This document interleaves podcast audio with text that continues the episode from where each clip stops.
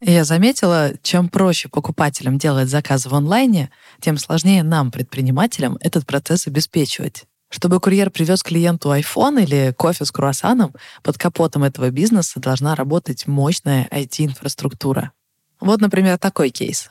Служба доставки продуктов из гипермаркета работала себе спокойненько, но во время пандемии количество ее заказов резко выросло, а с ним и сама компания. Что предлагает Selectel? Инфраструктуру, которая масштабируется вместе с ростом бизнеса и при этом не теряет скорость. Информация в базах данных обновляется мгновенно. В итоге бизнес вырос в три раза и работает без технических сбоев. Начать пользоваться услугами Selectel очень просто. У них есть подробные инструкции и круглосуточная техподдержка. И развернуть всю эту махину можно из одного окна браузера в интуитивно понятной панели управления. Переходите по ссылке в описании, оставляйте заявку на бесплатную консультацию и получайте бонусы. Их как раз хватит, чтобы вы могли бесплатно протестировать сервис. Я дико устала кутаться во все эти кофточки. Когда уже настоящее лето? Так, а еще мне, наверное, нужно заглушить двигатель.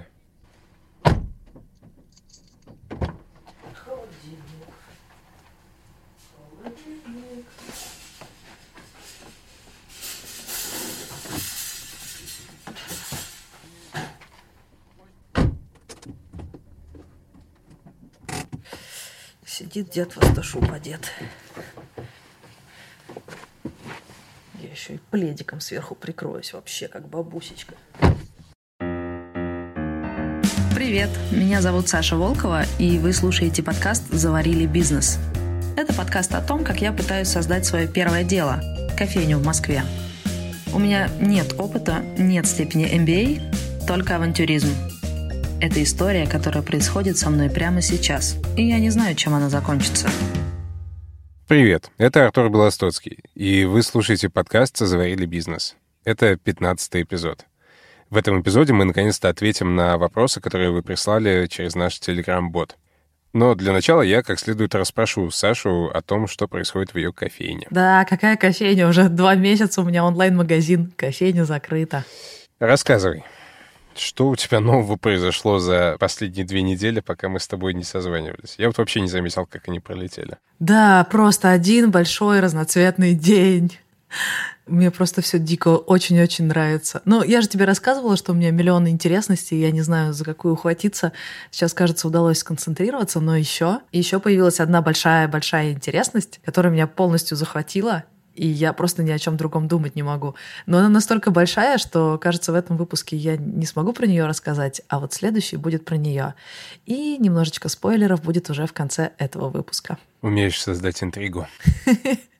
Ты жаловалась в предыдущем эпизоде, что у тебя какой-то расфокус, и что то, что я называю диверсификацией, для тебя гребаный хаос, и ты не знаешь, за что браться, и чувствуешь, надо уже взять топор и рубить.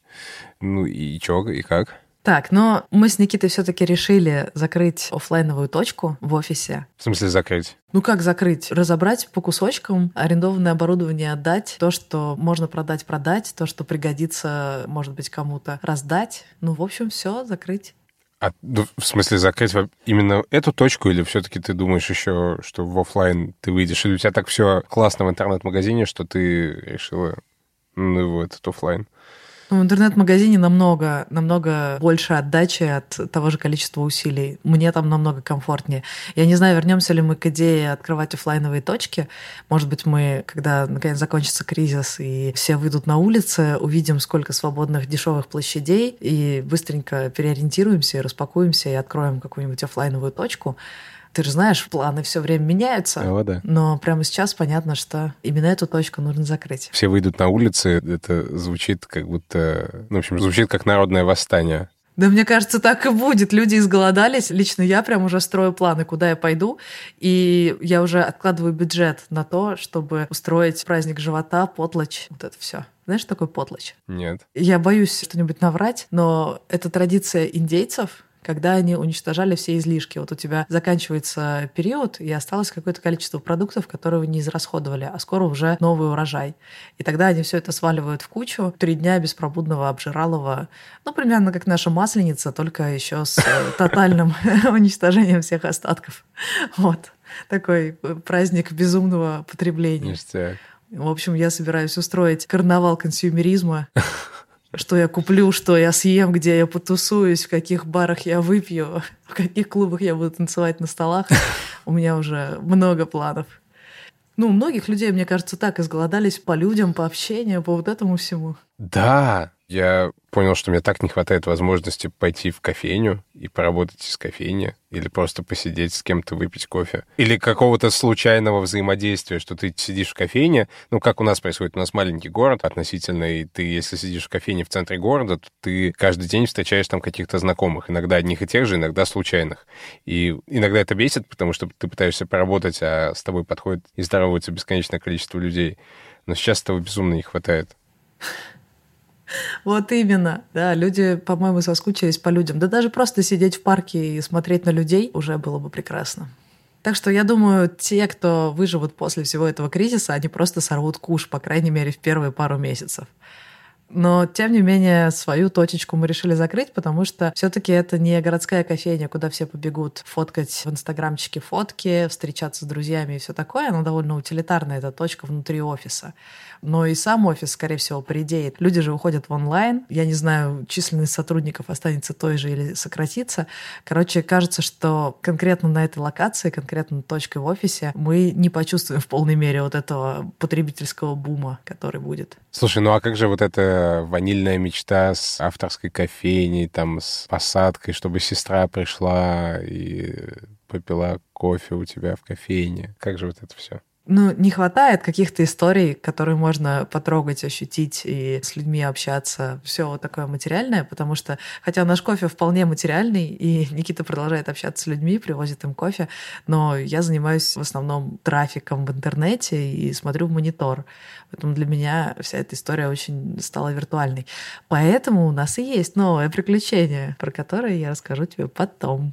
Окей, ты закрываешь офлайн кофейню, а ты еще от чего-то отказалась, чтобы приструнить свой хаос? Нет, наоборот, новое придумала. Ужас. Ох, Волкова, Волкова. Да кошмар. Да невозможно от всех интересностей отказаться. Это знаешь, как если бы тебе на Новый год подарили вот эту коробку с разноцветными конфетами, все разные, и сказали бы, выбери три, которые тебе больше нравятся. Но они же все вкусные, и все разноцветные, и все разные. Как это выбери три? Все надо сожрать. Я с орехами люблю. А я все сожру. Ну, кроме лакрицы, конечно. Так, Хорошо, теперь уже давай зазумимся в твой интернет-бизнес и расскажи, что происходит там. Что с рекламой в поисковиках вообще происходит? Ты говорила, что готова потратить 30 тысяч на эксперимент, чтобы оценить, работает это или нет. Сколько потратила уже и какие результаты? Я потратила тысяч пять, наверное, на рекламу в Яндексе. Стало понятно, у нас сейчас из пяти компаний осталось три. Одна из них работает лучше всего, это брендированные запросы. И на прошлой итерации мы их расширили. Мы встречаемся с Владимиром каждый каждую неделю. Смотрим, какие у нас циферки, и решаем, что докрутить, что уменьшить, что увеличить. Вот эти брендированные запросы, типа заварили РУ, заварили бизнес, заварили бизнес-подкаст, они стоят очень дешево и конвертят. Эту рекламу мы явно оставим навсегда. В прошлый понедельник, когда мы созванивались с Владимиром, мы только ее расширили. Мы поняли, что там нет некоторых запросов, типа заварили РУ, если по-русски набрать. Я, кстати, задала ему тот вопрос, которым ты меня ошарашил в прошлом выпуске. А зачем нам делать рекламу того, что люди и так ищут? Так. Ну, во-первых, если мы не занимаем эту возможность, ее может занять кто-то другой. И я уже видела, когда я набираю «Заварили подкаст», а там стоит реклама какой-то статьи в Яндекс.Дзене, к нам не имеющей отношения. Не хочется, чтобы человек случайно взял и отвлекся на что-то другое, когда искал нас. Это первое. Угу. Второе, не всегда наш магазин первой выдачи. Но даже если он первой выдачи, больше вероятность, что человек кликнет в него, если он видит аж две ссылки на него подряд. Ну, короче, просто увеличиваешь объем своего присутствия, учитывая, что это супер дешево нам обходится. Мы считаем из расчета, что все эти конверсии, которые произошли по этой рекламе, примерно половина из них заслуга рекламы, а вторая половина человек бы и так зашел на наш сайт и купил. Угу. Рекламу тут просто в холостую открутилась. Но даже при таком расчете, если только половина конверсии считать, все равно реклама окупается. Это первая рекламная кампания. Вторая широкая по кофе, мы продолжаем запросы типа купить кофе в Москве. Там по-прежнему большая конкуренция, по-прежнему сливаем много денег и по-прежнему очень много нерелевантных запросов. Каждую неделю мы добавляем минус-фразы какие-то, чтобы к нам не приходили люди, которые ищут, например, кофе с ароматом вишни. Ну, это явно не наши ребята. Мы каких только извращений не читали в поисковиках. Роботы показывают нашу рекламу не совсем тем людям, из-за этого большое количество отказов, реклама дорогая. И вот ее, вероятно, мы вырубим, когда закончится бюджет последний, потому что она не конвертит, тратит деньги. Но самой разочаровывающей оказалась реклама по инфозапросам. Это когда запросы типа «как сварить кофе дома». Mm. Человек не ищет конкретный продукт, он хочет увидеть контент. Казалось, это хорошая идея, потому что эти запросы не такие уж дорогие, мало кто по ним рекламируется, и при этом, если у человека есть такой запрос, значит, очевидно, ему нужен и кофе домой, а значит, можно его сконвертить. Почему реклама работает плохо? Я не знаю, мы сейчас снизили ей ставку. Там есть такая механика, когда ты пишешь, сколько ты готов заплатить за клик. И поскольку сейчас конверсия низкая, мы взяли и понизили ставку. Но, кажется, проблема не с самой этой рекламой, а с контентом у нас на сайте, потому что, к сожалению, сейчас мне не получается прикрутить туда какой-то блог полноценный. У нас есть одна страничка, сделанная на коленке, где написано, как заваривать в чашке, и внизу этой странички нет товаров то есть помимо того, что человек может быть недоволен качеством контента, его разнообразием, всего лишь одна статья про то, как заваривать чашки, так еще и даже если ему понравилось, там нет кнопки «Купить» внизу, а значит падает конверсия. Так что, кажется, эту проблему надо решать не на стороне поисковой рекламы, а на стороне сайта. И как ее решать, я понятия не имею. Слушай, ну вот я, честно говоря, не один раз уже пытался увидеть твои рекламные объявления, и судя по тому, что нам в комментариях люди пишут в Apple подкастах и в Кастбоксе, мне не удалось, и люди тоже пишут, что им не удалось. Я набираю в Яндексе «Заварили бизнес Инстаграм», и я не вижу никаких платных объявлений. Что ты набираешь? «Заварили бизнес Инстаграм»? Да, не вижу платных объявлений. Набираю просто «Заварили бизнес». Не вижу. «Заварили бизнес» подкаст? Не вижу. Заваренный бизнес Саши Волкова. Тоже не вижу никаких объявлений. Вижу только органическую выдачу. Ну вот я спрашивала об этом Владимира на нашем прошлом созвоне. Он говорит, что у нас все это прописано, ну я сама это вижу у нас в личном кабинете директ, но он говорит, что, кажется, Яндекс экспериментирует с выдачей, и поэтому выдает не всегда, не всем, и у него есть там какие-то свои принципы. Например, я вижу эту рекламу, а ты нет. А можешь написать мне в Телеграм «Заварили бизнес Инстаграм», потому что такого запроса не добавлено у нас в брендированную рекламу, и будет прикольно, если добавим. Пишу. Класс. Я не знаю, я спрошу его, может быть, нам надо поэкспериментировать со ставкой или с чем-то таким, потому что, да, у меня тоже показывает не всегда, и меня это обламывает. В общем, я не знаю, если люди пишут в комментах, может, они также в комментах и подскажут, была ли у них такая ситуация, как ее можно решить. Потому что у нас реклама на эти запросы заявлена, мы за нее платим, она откручивается, мы видим по ней конверсии, то есть кому-то она точно показывается, а кому-то нет. Почему, непонятно. Если знаете, как решить эту проблему, обязательно напишите об этом в комментариях. Это прям очень поможет. Хочется усилить эту рекламную кампанию. Она сейчас единственная, которая прям конвертит и работает. Реклама в соцсетях просто по-глупому обломалась, и мы никак не можем решить ту проблему. Джонни, который мне помогает с настройкой рекламы в соцсетях, говорит, что впервые настолько жесткий блок, который прям вообще никак не обойти. Чего мы там только не делали, сколько у нас было созвонов по технической части, ты просто не представляешь. Это полная жесть. В общем, у нас заблокирован в Фейсбуке аккаунт, заблокирован намертво. Он проходил по трем запросам, заново пересматривали по нашим запросам. Мы такие, вам точно мы не нравимся? Они такие, да, точно, точно, точно вы не нравитесь нам. Я не знаю почему. И, честно говоря, мне же часто кто-нибудь пишет и предлагает какую-то свою помощь. И поэтому у меня в рекламном аккаунте Фейсбука побывало, ну, наверное, человек 5-6 людей, которые помогали что-то настраивать. Наверное, кто-то из них где-то косякнул. Кто и как, теперь концов ни за что не найду. Так что рекламный аккаунт просто полностью максимально драматично заблокирован. Мы его прибили. Я пыталась под другим логином зарегистрироваться и сделать тоже такой рекламный кабинет. Facebook, видимо, понял, что это я же, и не дал мне этого сделать. Так что теперь мы попытались прикрутить его к Никитиному аккаунту. И мы сейчас стоим на модерации. Две недели придется просто сидеть и ждать, чтобы у нас заработал фейсбучный рекламный аккаунт. Правда, мы это время стараемся не терять. Я снимаю ролики, которые мы будем показывать в соцсетях, чтобы по ним люди переходили на наш сайт ролики и просто рекламные, и контентные, где я рассказываю, как сделать какую-то классную штуку дома. Например, прошлый ролик я снимала про то, как сделать латте в домашних условиях. Это вообще возможно? Да, я аж удивилась. Я думала, как это сделать, потому что мы же стараемся работать с теми людьми, которые раньше приходили в кофейни, а теперь сидят дома, грустят и хотят классный кофе. Но в кофейнях они покупали молочный, у нас в топе был латте соленая карамель. А дома они могут сварить только черный. Или налить туда молока, но это не то. Очень меня это расстраивало, и я все придумывала, как бы сделать классный латте или раф в домашних условиях. Смотрела капучинаторы какие-нибудь за 5000 рублей. Может быть, надо их закупить, и чтобы человек мог купить их у нас на сайте. Но это понятно, что какая-то сложная, трудозатратная история. Но ребята в чате мне рассказали, что это делается очень просто. Ты просто берешь френч-пресс, наливаешь туда горячее молоко и начинаешь так дын-дын-дын-дын дрыгать этим поршнем. А теперь самое сложное опускайте и поднимайте поршень, пока молоко не взобьется. И взбивается прям очень плотная пенка, а если туда добавить еще и соленой карамели, и потом вылить это в свой кофе, это прям настоящий латте. Я сама была в шоке. Так что я сняла ролик о том, как это делать, который, я надеюсь, будет конвертить к нам на сайт, а туда мы поставим баночки соленой карамели от нашего партнера. Ну, тоже парни из чатика, кто делает маршмеллоу и соленую карамель. Кайф.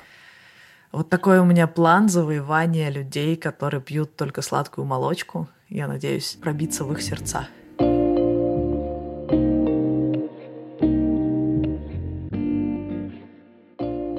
Вообще это странно, потому что я вообще-то ботаник, я вообще-то на серьезных щах. Ну, еще я привыкла писать тексты и разговаривать голосом, но точно не показывать свое лицо в паблике. А тут я сижу и кривляюсь перед камерой, чтобы заснять прикольный ролик, который завлечет людей. И там должны быть эмоции, там должно быть все такое вау-вау-вау. Я очень странно себя чувствую в этой роли, когда Джонни мне впервые скинул ролики как референсы, как примеры, какими они должны быть. Я такая, окей, сделаю. И он, э, точно? Потому что я-то подумал, что ты меня сразу пошлешь, когда это увидишь. Но нет, если надо для бизнеса, я, конечно, это сделаю. Но это довольно крипово, и смотреть на это мне очень странно. Не в таком амплуа я себя представляла 33-летней теткой, не думала, что я буду кривляться на камеру, но делаю. Да, слушай, но вообще многим сейчас как-то приходится для того, чтобы перейти в онлайн, начинать делать какие-то штуки, которые они никогда раньше не делали. Для меня самым неожиданным было узнать, что появилась профессия онлайн-парикмахера. Ты можешь себе вообще такое представить? Это как? Короче, есть такой подкаст, называется «Метод омлета». Его делают две подруги, Даша и Таня. Они живут в Мюнхене. И это подкаст об экспериментах, которые они над собой ставят. И вот в последнем выпуске они как раз рассказывали о том, как все переходят в онлайн, и одна из них попробовала на себе услугу онлайн-барбера или онлайн-парикмахера, а вторая онлайн-фотографа наняла, чтобы сделать себе фотосессию. Для меня это звучит как какая-то совершенно неожиданная вещь, потому что как раз я думаю о том, как таким ребятам перейти в онлайн. Да, короче, они созваниваются по зуму, и он просто говорит, вот стриги сюда, вот тут возьми, вот показывает на манекене, вот это вот сюда, это сюда. А что за подкаст? Метод омлета. Я положу ссылку в описании подкаста. Почему метод омлета? Да. Есть ответ на этот вопрос. Так. Подкаст называется «Метод омлета», потому что омлет, он у каждого свой. То есть если ты спросишь двоих человек, как приготовить омлет, каждый скажет свое мнение. Вот даже у меня в семье так было. У меня у бабушки с маминой стороны омлет — это просто яйца и молоко. Ага. Вот, и он такой всегда получался сочный. А у другой бабушки туда муки надо добавить. И получается такая поджаристая штука. Муки? Да. Так это уже блин тогда. Вот, видишь, ты говоришь, это блин, поэтому и метод омлета, потому что омлет — это всегда эксперимент. Ничего себе, ты прям открыл мне омлетную вселенную. Я однажды узнала, что один мой друг готовит омлет вообще без молока. Он просто разбивает яйца, прикинь. Ну, это называется скрэмбл. Скажи ему это. Послушай сюда. Это не омлет, чувак, это скрэмбл. А сестрица готовит омлет, сверху кладет лавашек, а потом перекладывает это на тарелку и заворачивает в трубочку. И получается омлетно-лавашный рулет. Слушай, это гениально. Прям захотелось. Да, прям она мне аж фотки присылает, знаешь ли. Короче, ссылку на подкаст я положу в описание, чтобы ты могла послушать, и наши слушатели могли послушать. Там еще много прикольных экспериментов и историй. Ништяк. У меня была такая же идея помогать людям заваривать дома, потому что у всех очень разная посуда, ее прям реально много. Аэропрессы, воронки такие, воронки сякие, кофемашины такие сякие, молки разные. И довольно сложно дать рецепты на все возможные комбинации. А тут можно прям брать и подключаться к человеку онлайн и говорить ему, куда нажимать, какую настройку конкретно на его молке ставить и как конкретно в его посуде приготовить. Ну, такое. Так, что еще по новостям? А, я приняла офер сегодня. Погоди. Я приняла офер одной из компаний. Сегодня прям написала им, да, ребят, ждите меня через две недели. Я, а ничего? Они сначала прислали офер. А-а-а. Когда тебе присылают офер, это когда тебе уже говорят, да, мы тебя точно ждем, и вот за такую сумму, вот с такими плюшками, вот так все будет выглядеть. И дальше ты им официальный ответ пишешь. Да, я согласен. Я даже им написала «я в деле», а HR сказала, а можешь прислать нам еще одно письмо, в котором будет написано «я принимаю ваш офер, готова приступить к работе с 11 числа». Оу, как ты себя чувствуешь в связи с этим? Я волнуюсь, потому что я знаю, что у меня достаточно способности к делегированию и работоспособности, чтобы вести несколько проектов сразу. Я в таком режиме давно существую. Но проект серьезный, очень важный для меня, очень нравится команда, и я волнуюсь, а вдруг я не справлюсь, потому что, ну, представь, у меня есть бизнес, и вся эта штука с настройкой рекламы и с приводом людей, плюс три подкаста, телеграм-канал, который я никому не могу делегировать, потому что это очень персональная штука. Инстаграм, который я тоже не понимаю, как делегировать, потому что он вокруг нас. Если это будет просто СММщик какой-то, не знаю, из Воркуты, будет сидеть и писать посты, естественно, подписчики это заметят, что с ними разговаривает кто-то не из нашей команды. И это очень много. Как это разрулить? Особенно меня обламывает, когда я понимаю, что какие-то вещи я не могу делегировать. Те, что связаны с «Заварили», где мы общаемся с подписчиками. Ну, я же не могу в подкаст «Заварили бизнес» вместо себя кого-нибудь отправить. Хотя... Да, я вспомнил, что когда я ездил в Израиль, там была девчонка, у которой был очень похожий тембр голоса. И мы тогда с тобой только начинали делать подкаст. Мне было непонятно, насколько ты серьезно к этому относишься. Я думал, что, ну, может быть, если Саша... Что? Ну вот. А, прикольно. Ну, видишь, у нас есть план Б, если что. Интересно, слушатели заметят подмену. В общем, я немножко волнуюсь. С одной стороны, это проект B2B, поэтому все движухи, все подкасты, каналы, вот это все помогает мне нарастить знания для этого проекта в офисе. То есть там происходит какая-то синергия. Uh-huh. Это типа не один плюс один плюс один и того три проекта, а это в результате получается один такой проект просто в разных ипостасях. Но все равно мне страшновато. А еще все же удаленно. Когда приходишь в офис и смотришь на людей глаза в глаза, это одно. А тут э, придется знакомиться с людьми и производить первое впечатление по зуму. Хорошо, что круглую лампочку себе купила, свет поставила. выгляжу профессионально, еще пиджак надену. А еще там э, довольно сложная структура, потому что компания большая, и там есть горизонтали и вертикали, и так или иначе в моем проекте заинтересован много кто, поэтому я прошла, по-моему, собеседование 5, я сбилась со счету, я не успела запомнить всех людей, с которыми общалась. Если ты прошел 5 собеседований, то ты точно уверен, что они хорошо подумали, прежде чем выбрать именно тебя. Они узнали о тебе все, и все заинтересованные лица очень досконально тебя изучили. Сколько я сделала тестовых, я уж не помню. Штуки три, наверное. Слушай, ну, я желаю тебе удачи. Испытательный срок три месяца. Вот и узнаем. Однажды я немножечко работала в финансовой академии. Это на аэропорту. И при устройстве мне сказали, что первые четыре дня я просто буду разбираться в том, как устроены их лестницы, лифты и этажи. Я думала, это шутка. Нифига не шутка. После четвертого дня я все еще могла приехать не на тот этаж, потому что у них два третьих этажа, при этом один лифт везет тебя на один третий этаж, но если ты туда приехал, то ты уже не можешь выбраться, и тебе нужно делать круг, садиться в другой лифт, ехать на четвертый, четвертых тоже два. Ну, короче, это была очень сложная архитектура. Там, правда, надо было прям знать досконально все ходы ходы, чтобы просто перемещаться по этому зданию. Надеюсь, офис будет попроще. А еще у них в пакет входит терапевт. Психо или обычный? Психотерапевт. Окей, насчет массажиста мы уже все поняли. Ни одна уважающая себя IT-компания не работает без массажиста в офисе для сотрудников.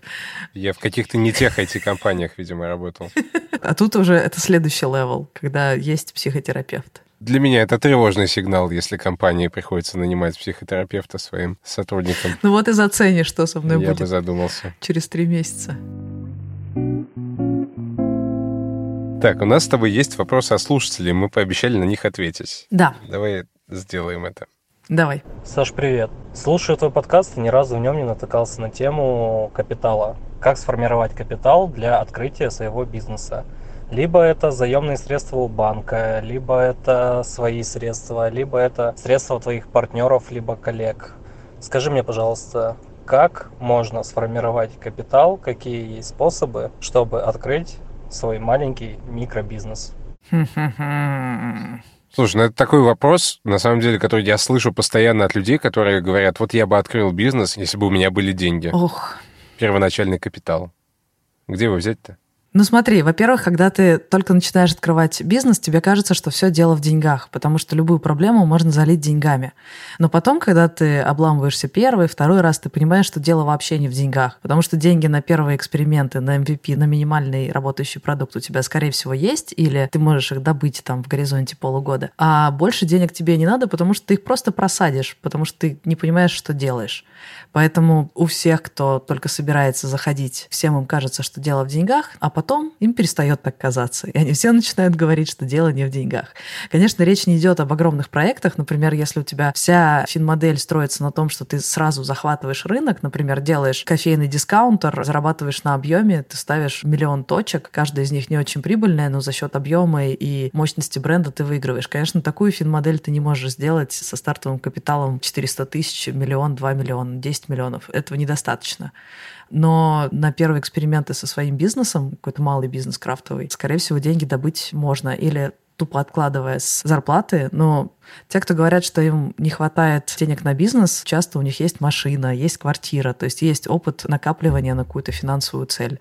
Это такая же финансовая цель. Сидишь, копишь. Слушай, ну, с машиной и квартирой ты можешь взять ипотеку, можешь взять кредит, а если ты хочешь открыть бизнес, то, по-моему, как-то с этим сложнее. Ну и вообще, вот ты говоришь, 400 тысячами не обойтись, но ты же понимаешь, что для многих людей, кто нас слушает, кто живет не в Москве, для многих эта сумма в целом фантастическая. Вот, ну, типа, иметь 400 свободных тысяч. Ну, машина столько стоит. Понятно, что это большая сложная цель. Это не то, что я могу из зарплаты вытащить. У меня тоже нет таких денег. Но в регионах еще дешевле открываться, сколько я, по крайней мере, сужу по нашим подписчикам. У них ставки аренды ниже, закупки дешевле. О, да. Поэтому там и капиталы нужны поменьше.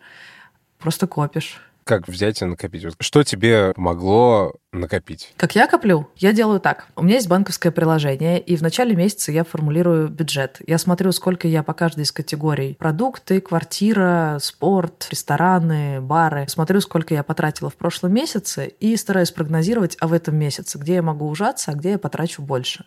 Формулирую свой бюджет. И теперь я знаю, что, например, в месяц я трачу 90 тысяч, из них 40 на квартиру.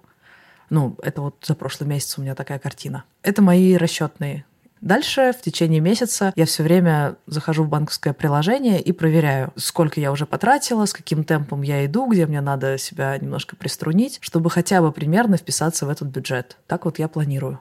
Я стараюсь откладывать значительно больше, чем 20% от своих доходов, просто потому что понимаю, что у меня фактически три финансовые цели. Я хочу и подушку безопасности на случай, если я заболею или что-то пойдет не так, и на старость подкапливать себя, и на бизнес целых три финансовые цели, поэтому я стараюсь откладывать больше, чем 20% в месяц. Но главное тут не пытаться себя пережать, а главное регулярность.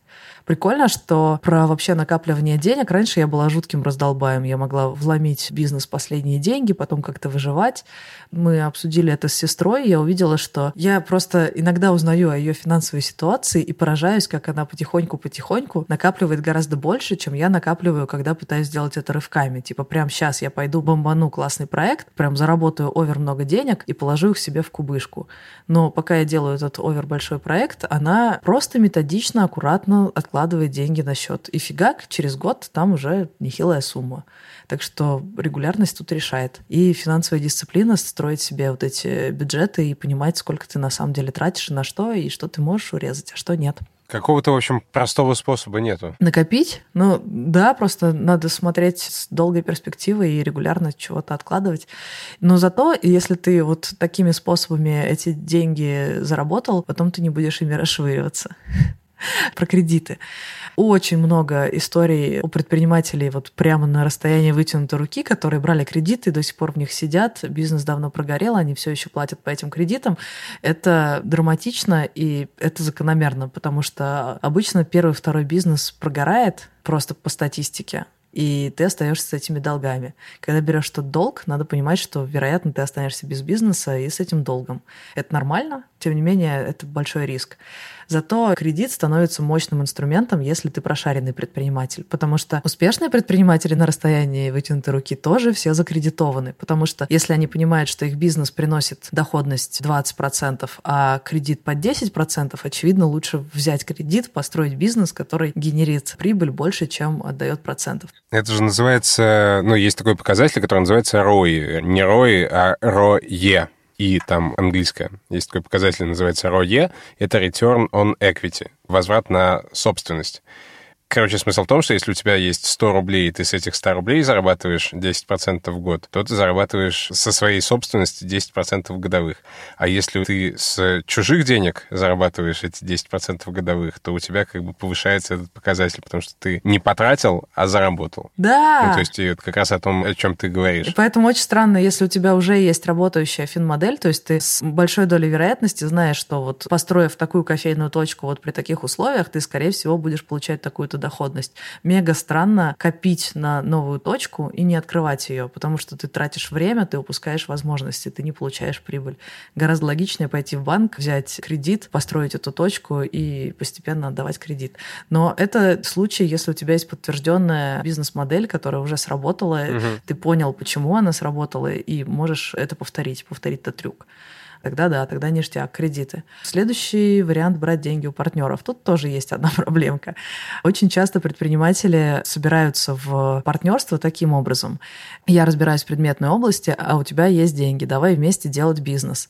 Ну, это плохая коллаборация, потому что если нужны деньги, надо их или накопить, или взять в долг.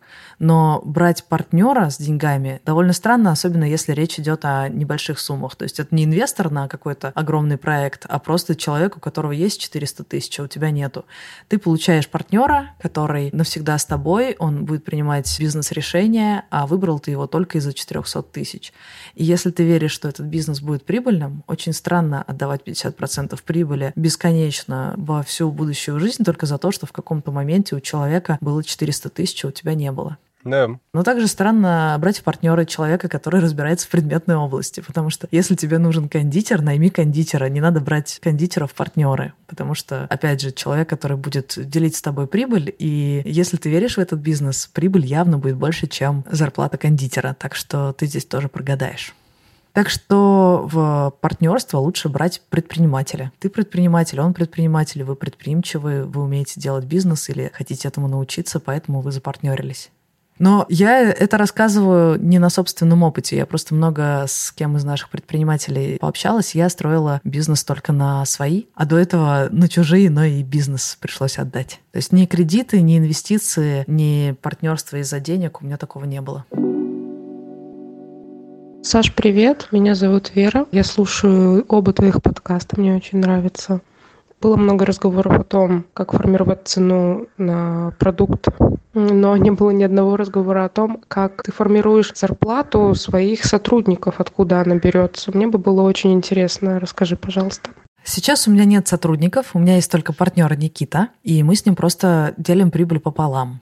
А когда были сотрудники, я просто из-за того, что много общаюсь с другими кофейщиками, знала, какие цены есть на рынке. И я знала, что мне не надо улетать куда-то в космос, потому что я просто не вытяну по экономике, но при этом мне надо быть где-то в середине, в середине этих значений. И мы с предпринимателями все время об этом спорили. Я говорю кофейщику Сокола, что у меня ставка 200 рублей в час. Он говорит, ну какие 200 рублей? Нам такое никогда не потянуть мелкому бизнесу. У меня 170. Я такая, окей, а почему ты сам за стойкой стоишь? Он говорит, не могу бариста найти. Я говорю, ну в том-то и проблема. Мне нужно, чтобы у меня был бариста, поэтому я готова повысить ставку, чтобы интерес к моей вакансии повысить. То есть это супер прагматичная история, где ты понимаешь вилочку, что есть бариста по 170, 170, есть по 230 или 200 плюс премиальные. Ищешь какую-то серединку, и если видишь, что к тебе ломятся, может быть, можно и понизить. Потому что у тебя слишком большой интерес к твоей вакансии. Если наоборот ты никого не можешь найти, ну, значит, видимо, надо поднять цену. Слушай, прикольно, это же прям как спрос и предложение, типа как ценообразование Конечно. наоборот. Конечно, рабочая сила — это такой же товар. Мы продаем себя на рынке труда. И есть некий рынок, он довольно субъективный, при этом ты можешь увеличивать субъективную стоимость своей рабочей силы за счет каких-то дополнительных плюшек. Типа я не просто бариста, я еще умею то и это, еще сниму вам такой-то головняк, еще соцсетки вам поведу. Тогда ты можешь претендовать на большую стоимость. И наоборот, если ты кофейня, ты можешь расплачиваться нематериальными благами. Например, я могу сказать, ребят, у меня ставка всего 170, но зато смотрите, у вас будет специальная рубрика в телеграм-канале, вы будете рассказывать о том, как вы классно варите, и это сделает вас более востребованными на рынке труда. А? Ха. Но у меня не было никогда проблем найти сотрудника именно из-за того, что есть еще какая-то нематериальная ценность, которую я им предлагала. Но при этом понижать ставку я побаивалась.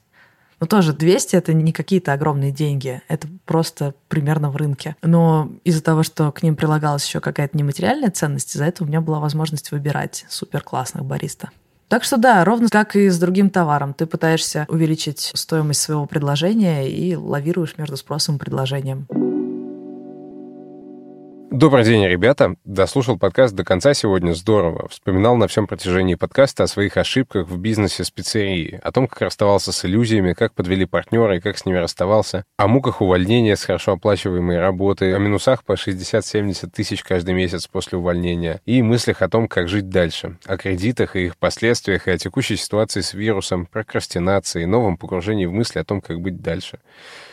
Меня все время преследует мысль, что если появится партнер, которому это дело будет нужно так же, как мне, возможно, дело сдвинется дальше. Сам я немного подустал бороться. Либо инвестор, у меня даже были мысли, где его найти, но снова не нашел энергии в себе заняться этой задачей. Постоянные мысли у меня о том, надо ли этим бизнесом заниматься дальше, мое это или нет.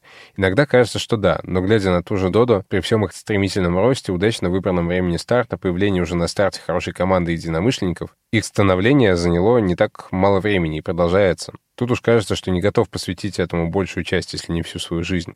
Может, Александр знает, как найти в себе энергию для нового рывка в ту же или другую сторону. И вообще, как вырваться из состояния застоя. У меня есть какое-то убеждение, я не знаю, откуда оно взялось, но у меня такое ощущение, что внутри меня есть какая-то сущность, личность, которая на самом деле лучше понимает, что мне нужно. Поэтому всегда, когда я себя ломаю и пытаюсь заставить что-то делать, скорее всего, я творю какую-то херню. Мне кажется, что я себя дисциплинирую и заставляю прийти к чему-то хорошему, но на самом деле нет. На самом деле, если все мое нутро подсказывает, что мне туда не надо, значит, мне правда туда не надо. Но я понимаю, что ты можешь оказаться в ситуации, когда ты ничего не хочешь. Ты деморализован и растерян. И ты знаешь, что тебе не хочется ничего делать, но и в этом состоянии оставаться тебе тоже не хочется. Получается, как тебе нащупать, куда тебе плыть? Оставаться на месте тебе тоже плохо. Надо куда-то двигаться, но заставлять себя передвигать лапками тяжело. Один друг рассказал мне такую аналогию, когда он оказался вот в этом состоянии бернаут, когда ты выгорел, растерян и, и потух. Он попытался найти вещь, одну какую-то маленькую, которая ему интересна. И это как маленький огонечек. То есть ты пытаешься вытянуть себя за счет интереса, мне кажется, не получится вытянуть себя за счет веры в какую-то цель. Мне показалось по этому сообщению, что как будто он станет счастливым только когда у него будет огромная сеть пиццерий. Ну, во-первых, возможно, этого никогда не случится, а во-вторых, ну, ты же не готов много лет страдать, пока не дойдешь до этой точки. Более того, даже если ты до нее дойдешь, вероятно, ты окажешься там таким же выгоревшим, растерянным и несчастным. Поэтому важно научиться быть счастливым прямо здесь, в моменте, прямо когда у тебя нет пиццерий или когда ты платишь эти кредиты, найти какой-то способ. И вот мой способ это поддерживать в себе интерес, потому что где есть интерес, там у меня есть и жизнь, энергия, движение, мотивация. Мне даже слово мотивация не нравится, потому что не нужна никакая мотивация, если тебе интересно. Но вызвать у себя интерес довольно сложно, поэтому я стараюсь найти что-то одно маленькое и как маленький огонек подкидывать в него маленькие щепочки, постепенно вот выращивать его. И это может быть вообще что угодно может быть, никак не связанные с бизнесом. Потому что обычно, если начинает переть от чего-то, то остальное тоже как пожар. Дальше уже все везде попрет во все поля. Так что я бы постаралась прислушиваться к своим ощущениям и искать те моменты, где ты испытываешь удовольствие и интерес. И вот эти моменты оберегать, холить, лелеять, как-то они постепенно вытянут Как у меня было, когда я полностью выгорела, я не могла писать тексты, при этом я была редактором, и я не знала, куда себя применить. Я умею только писать, но писать не могу. И я пошла работать в хостел ночным администратором. И вот мне показалось, что мне кажется интересно слушать истории, которые мне рассказывают гости. И я такая, окей, буду их слушать. Стала слушать больше и больше. Хорошо, начну их записывать в блокнотик, потому что я пока не готова делать из этого медийный проект или куда-то продавать это в СМИ, списываться с какими-то журналистами, пытаться себя продать в качестве журналиста. Нет, это чересчур, я не готова. Что я готова, это начать их записывать в блокнотик. Очень аккуратно, ни в коем случае себя не перебарывая, именно как маленький костерочек потихонечку как-то выращиваешь. И нормально, если окажется, что ты вообще не хочешь сидеть в пиццерии. Да кому какая разница? Ну, это же не игра какая-то, где выиграл тот, у кого больше точек. Мы же, кажется, все просто пытаемся найти способ быть счастливыми. Что тебя драйвит сейчас? Подвернулось одно приключение. Это путешествие с напарниками, партнерами и случайными ребятами, с которыми я только познакомилась. Это связано с предпринимательством, с кофе. Чем больше я об этом думаю и придумываю, тем больших масштабов оказывается этот проект. Это меня очень впечатляет. И тоже, ну, это же одна какая-то супер конкретная штука. Какая, расскажем в следующем выпуске. Но из-за того, что она меня впечатляет, заодно меня начинает еще больше впечатлять и все остальное. По всем остальным проектам тоже начинается бурление жизни. Потому что если ты в целом чувствуешь себя в апатии, то все обваливается. А если нашел интерес в чем-то одном, остальное тоже начинает бурлить. Ну, у меня так работает, по крайней мере. Есть такое, да? Ну, у меня как-то очень короткими это все вспышками происходит. Нет такого, чтобы меня долго что-то драйвило. Поэтому у меня, наверное, немножко другой механизм. Но когда я в хорошем настроении и верю в свои силы, то, конечно, у меня получается больше и лучше, чем когда я приуныл и в растерянности. От чего возникает состояние вот это ресурсное, когда ты такой, типа, я могу, я хочу, я буду, и ты хочешь сразу все. У меня вот такое бывает иногда. Да, у меня сейчас такое. Но не всегда. Вот хочется научиться это состояние культивировать и вызывать. Это же всегда какими-то циклами. Мы же все такие сложные, поэтому Слишком. точно не получится все время находиться в этом ресурсном состоянии. Поэтому, когда ты на дне, на эмоциональном и ресурсном, это просто время подготовки следующего прыжка, и это нормально, в него можно погрузиться, хорошенько в нем повариться. Ну, это нормальная же часть что-то у тебя в голове в это время происходит, ты осмысливаешь предыдущий опыт, тоже полезно. Хорошо, давай на этом будем заканчивать. Слушай, у нас осталось же еще очень много вопросов, а мы позаписываем их на Patreon. А то ребята присылают, присылают, ответы не получают. Давай для Патреона. Да, Отличная идея. Следующий выпуск с ответами на вопросы появится у нас на Патреоне. Мы запишем его специально для наших подписчиков. Кстати, получить доступ к этим записям теперь можно за доллар в месяц, а не за пять или два, как раньше. Ссылка на Patreon будет в описании подкаста. Вы как только подписываетесь, сразу получаете доступ ко всему тому, что там уже выложено. И ко всему новому, что будет появляться. А я. Это был подкаст «Заварили бизнес». Да, это был подкаст «Заваренный бизнес». И если вам нравится то, что мы делаем, то оставляйте отзывы в Apple подкастах, Кастбоксе и во всех остальных приложениях, где вы слушаете подкасты. А если вы хотите, чтобы на ваш вопрос Саша тоже ответила, то присылайте его куда? В Telegram-бот Ask Sasha Bot. Лучше всего, если это будут аудио-вопросы, тогда вот мы сможем включить их прямо в подкасте. Обязательно покупайте кофе в магазине «Заварили.ру». И подписывайтесь на наш инстаграм «Заварили». Там вы сможете увидеть те видосы, где кривляюсь на камеру. Пока-пока. Пока-пока.